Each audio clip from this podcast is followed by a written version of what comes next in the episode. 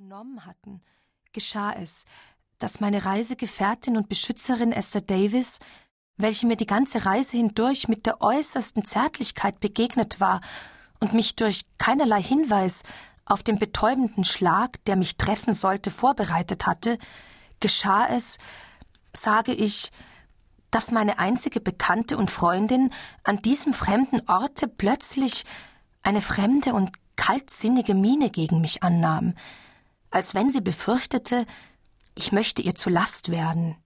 Wie ich so betäubt und stumm dastand, verschaffte sie mir allein eine geringe Erleichterung durch folgende Anrede.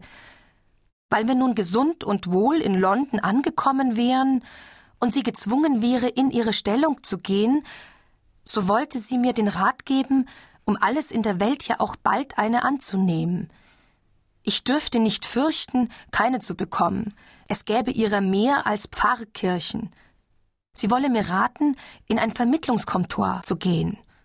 Wenn sie hören würde, dass etwas zu machen wäre, so wolle sie mich aufsuchen und es mich wissen lassen. Unterdessen sollte ich ein eigenes Logis nehmen und ihr zu wissen tun, wo ich wäre. Sie wünsche mir viel Glück und hoffe, dass ich mich immer ehrlich halten und keine Schande auf meine Anverwandtschaft bringen würde.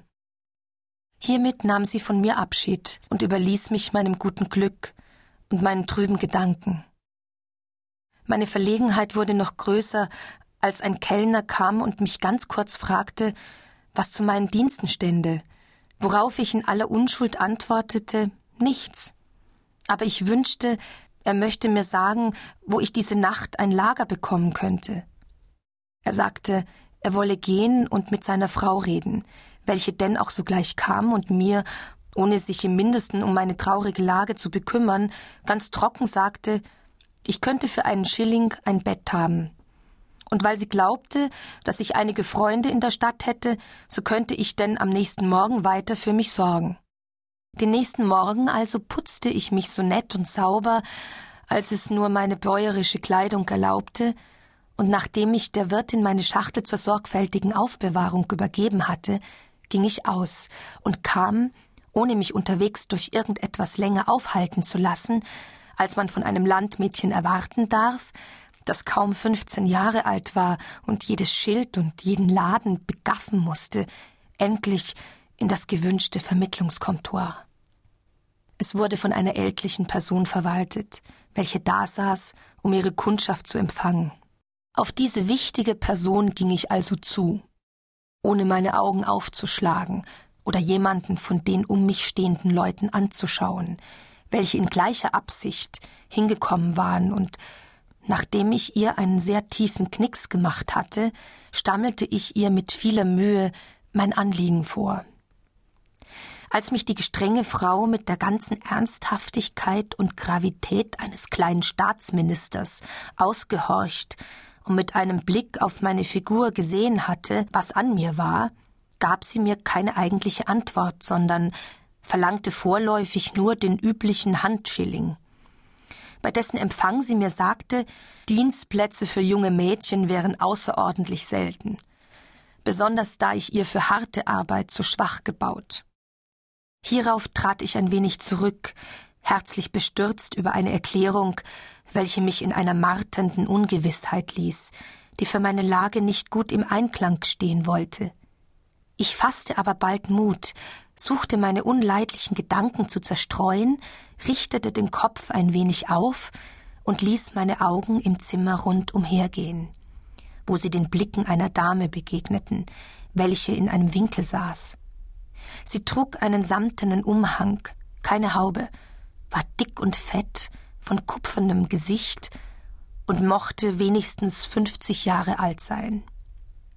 Sie betrachtete mich als wenn sie mich mit den Augen verschlingen wollte, von Kopf bis zu den Füßen, ohne sich im mindesten an die Verwirrung und Schamröte zu kehren, in welche mich ihre starren Blicke versetzten, und welche ohne Zweifel die stärkste Empfehlung für sie waren und ihr den deutlichsten Beweis gaben, dass ich für ihre Absicht geeignet wäre. Nach einer kurzen Zeit, in welcher sie mein Gesicht, Person und ganze Gestalt auf das genaueste untersucht hatte, ging sie auf mich zu und fragte mich, mit sehr gezwungener Sittsamkeit. Süßes Herzchen. Suchst du einen Dienst? Antwort Ja, wenn Sie erlauben. Madame war indes so vergnügt über ihren Kauf, dass sie mich auf das sorgfältigste in einer Kutsche zu meinem Gasthofe begleitete, wo sie selbst meine Schachtel abforderte, welche ihr, weil ich ja dabei war, ohne die mindeste Schwierigkeit oder anderweitige Erklärung gegeben wurde. Als dies geschehen war, ließ sie den Kutscher zu einem Laden am Kirchhof St. Paul fahren, wo sie ein paar Handschuhe kaufte, welche sie mir gab. Von dort aus gab sie dann dem Kutscher Befehl, nach ihrem Hause zu fahren.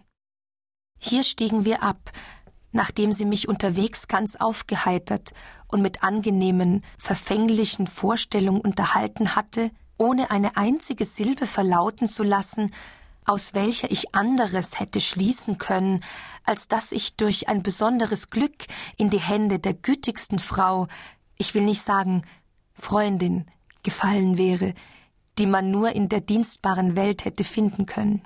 Nun fing meine Gebieterin an, ihre Rolle zu spielen, indem sie mir sagte, ich sollte guten Mutes sein und frei mit ihr umgehen lernen.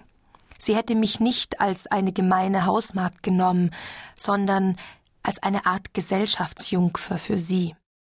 Und wenn ich ein gutes Mädchen sein würde, so wollte sie mehr für mich tun als zwanzig Mütter. Jetzt klingelte meine Frau und es trat eine dicke, starke Magd herein, die uns ins Haus gelassen hatte.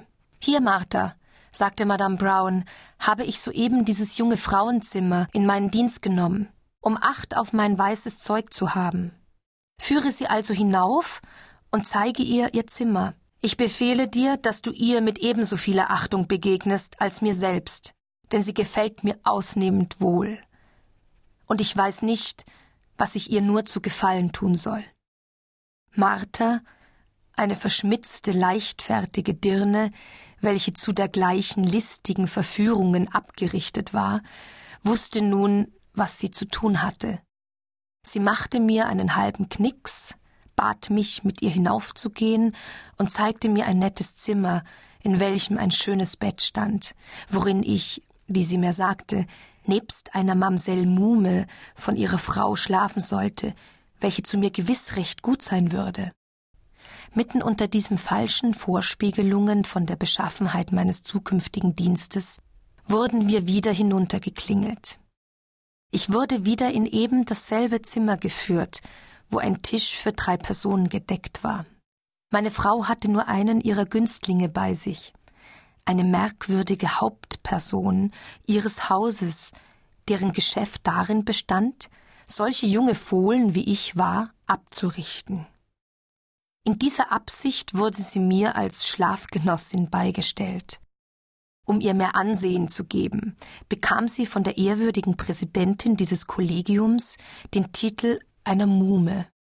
Nach dem Abendessen, als die Magd, welche uns in unser Schlafzimmer geleuchtet hatte, schon gegangen war, bemerkte Miss Phoebe ein sittsames Zaudern an mir, weil ich mich weder auskleiden noch im Hemde vor ihr ins Bett steigen wollte. Sie ging daher auf mich zu, fing an, mein Halstuch aufzureißen und meine Kleider zu lösen.